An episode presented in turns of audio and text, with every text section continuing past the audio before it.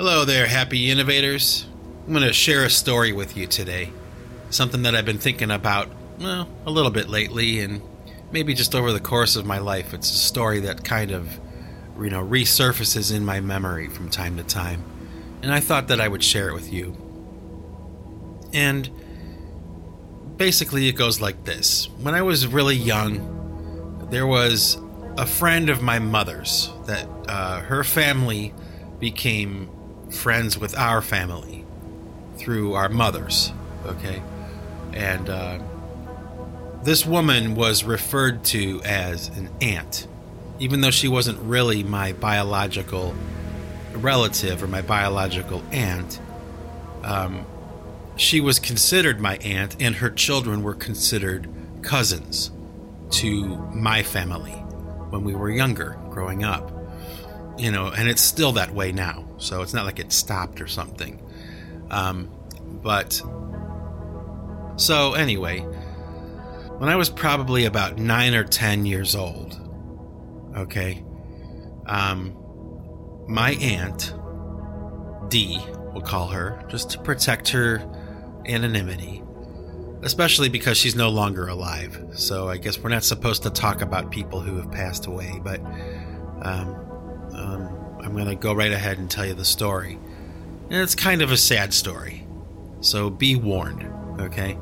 But basically, what happened was my aunt, you know, was married to my uncle, and um, my uncle, her husband, was murdered. He was having an affair with another woman, and the husband of that woman murdered them both. Okay. And and like I said, I was really young when it happened. So there were a lot of details and things that I didn't quite understand and um, it wasn't like the adults would, you know, sit down and tell you everything, you know. Um, so there was a lot of just overhearing conversations with my parents and my aunt, and um, I remember um, around that time I was spending quite a bit of time with my cousins, and and uh, there were several children in their family, but most of them were older. There were three younger boys that were all kind of like in the same age range as my brother Stephen, myself, and my younger brother, Danny. So we would spend quite a bit of time over there playing with them, playing baseball and hanging out and arguing about, you know, what band was better, Kiss or the Beatles, you know. Um, and uh, you know, I had mentioned this family before in a previous episode, but I never told this story. I don't think I've ever told it to anyone really. But uh, so, yeah, so her husband, my uncle, was involved in an extramarital affair, and both him and the woman he was having the affair with were murdered. They were killed.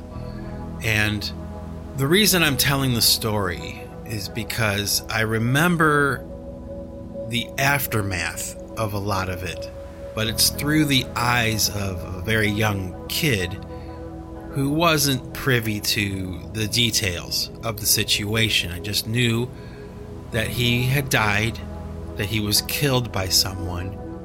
Um, and this was somebody that I knew very well and somebody that I saw very often as a young kid. Spent a lot of time at their house and, uh, you know, having dinners together and just, you know, a lot of fellowship with this family. And I loved my aunt. Okay, she was a very gentle and gracious woman. She was a very spiritual woman. Uh, and so was my mother. So that's really how they were friends. You know, that's, that, that was how they bonded was through their spirituality. They were close friends. And um, what's interesting about it in hindsight is that I spent a lot of time at their house and I guess in some ways maybe even more than my mother did because you know I would hang out with my cousins and I would sleep over and you know we would hang out all day you know. So um, I kind of had a front row seat for the aftermath of this absolutely horrible situation. And I had the opportunity to observe how this family was coping not only with the loss of their father, but coping with the circumstances in which they lost their father. Okay? And I know this is a really heavy story. I mean, it really is. And like I said, it's something that I think about a lot.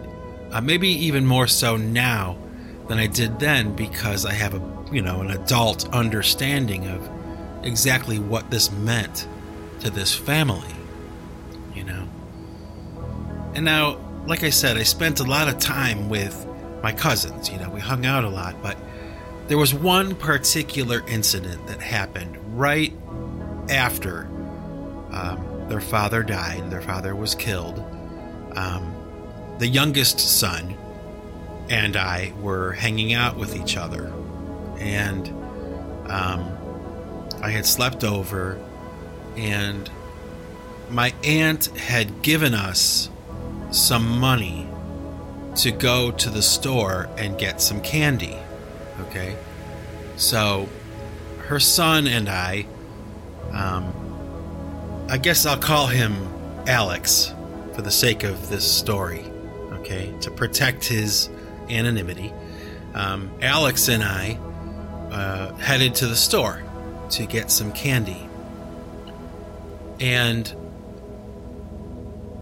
instead of buying candy for himself, okay, this is why I'm telling the story.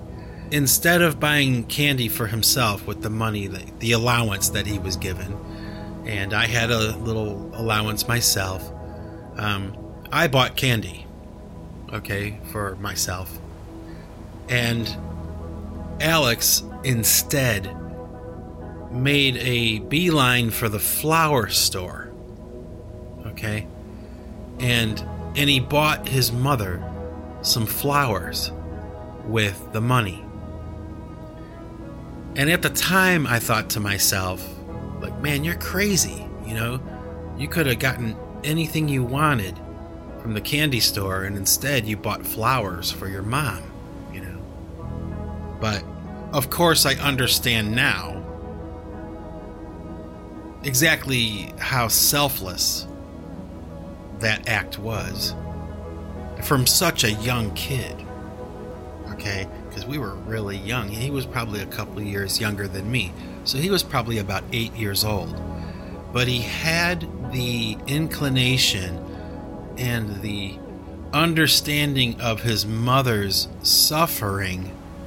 You know, I mean, you can only imagine uh, what my aunt was going through. Not only had she been betrayed by her husband um, via infidelity, but she also wound up losing him.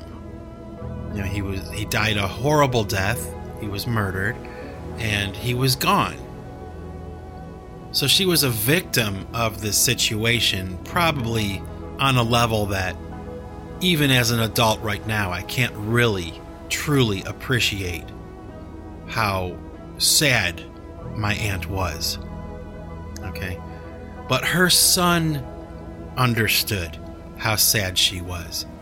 And he bought his mother some flowers instead of buying candy for himself.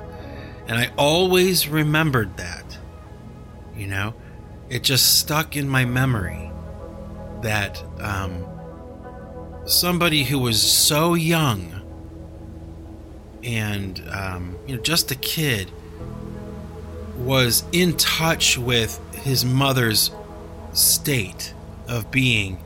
My cousin my young cousin was so in tune with what his mother was going through that he was willing to forego, you know, a luxury for himself in order to give his mother some love and some comfort uh, and, and a gesture of selflessness and and kindness for her. And it always just stuck in my memory you know. Even to this day i think i think about it even more now than i did back then. And um i don't know i guess there's not really a point to the story but it's something i wanted to share with you because it was something that was on my heart to talk about today, you know. And uh, not too long ago, maybe about four years ago, my aunt passed away too.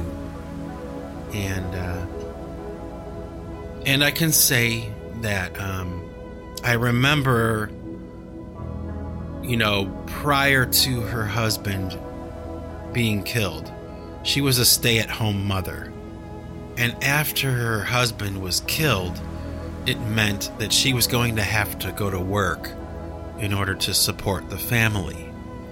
And um, I just, you know, I think about it because here was this woman who was probably, you know, one of the sweetest, gentlest women.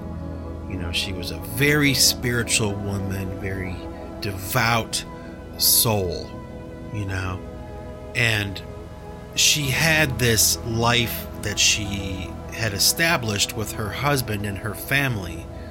And by his actions, okay, it was all kind of like taken away from her.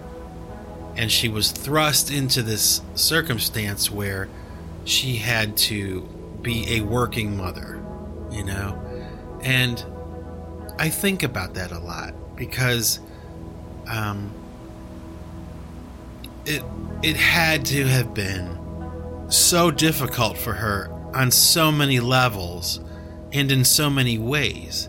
I mean, it was um, it was a catastrophe in her life beyond beyond any normal proportion or beyond anything that anyone should really have to deal with. And unfortunately, you know, for her, it was a situation that was thrust upon her. And uh, I can only imagine the heartache and the sadness and the um, disappointment and the embarrassment and the um, struggle that would ensue. Not only coping with what had happened, but coping with the fact that her life completely changed overnight. And I guess it's worth mentioning here, okay, that throughout this trial that she was forced to endure, she never lost her faith. And if anything, she went deeper into her faith. And my mother was her best friend. She really was. So I'm sure my mother had a hand in that healing too. And together they bonded, and my mother helped her through this terrible time. And my aunt, you know, eventually, uh, you know, I wouldn't say she got over it. Okay, I wouldn't say that she got over it, but she dealt with it. She was able to deal with it. She was able to cope and move on. But I do kind of sense that even up until her own death a few years ago, um, it was a burden that she was still carrying with her. And, you know, when it's all said and done, like I said, um, what I remember the most about this very violent and horrible situation was was that my cousin, my young cousin was sensitive enough to his mother's emotions. Um, you know, because, yeah, I was there, you know, some of the time, but I wasn't there all of the time. I wasn't completely aware of all of the things that happened to that family after their father had been murdered. You know? I can only imagine that there were a lot of conversations, a lot of crying, and I was only there for some of it, not all of it. And my young cousin was thoughtful enough to forego something for himself and buy some flowers for his grieving mother. You know? And I'll never forget it as long as I live. And it's one of those things that, you know, even my mother isn't really aware of or anything. It was just one day, him and I were hanging out, and I got to witness that kind of thing, and I'll just never forget it. You know? I'll just never forget it. And that's all I really wanted to share with you today was the story of my aunt my cousin. So, with that, this is Mike Bostwick from Pipe Choir Records signing off. And remember, folks, if you want to keep what you've got, you've got to give it away. Take it easy.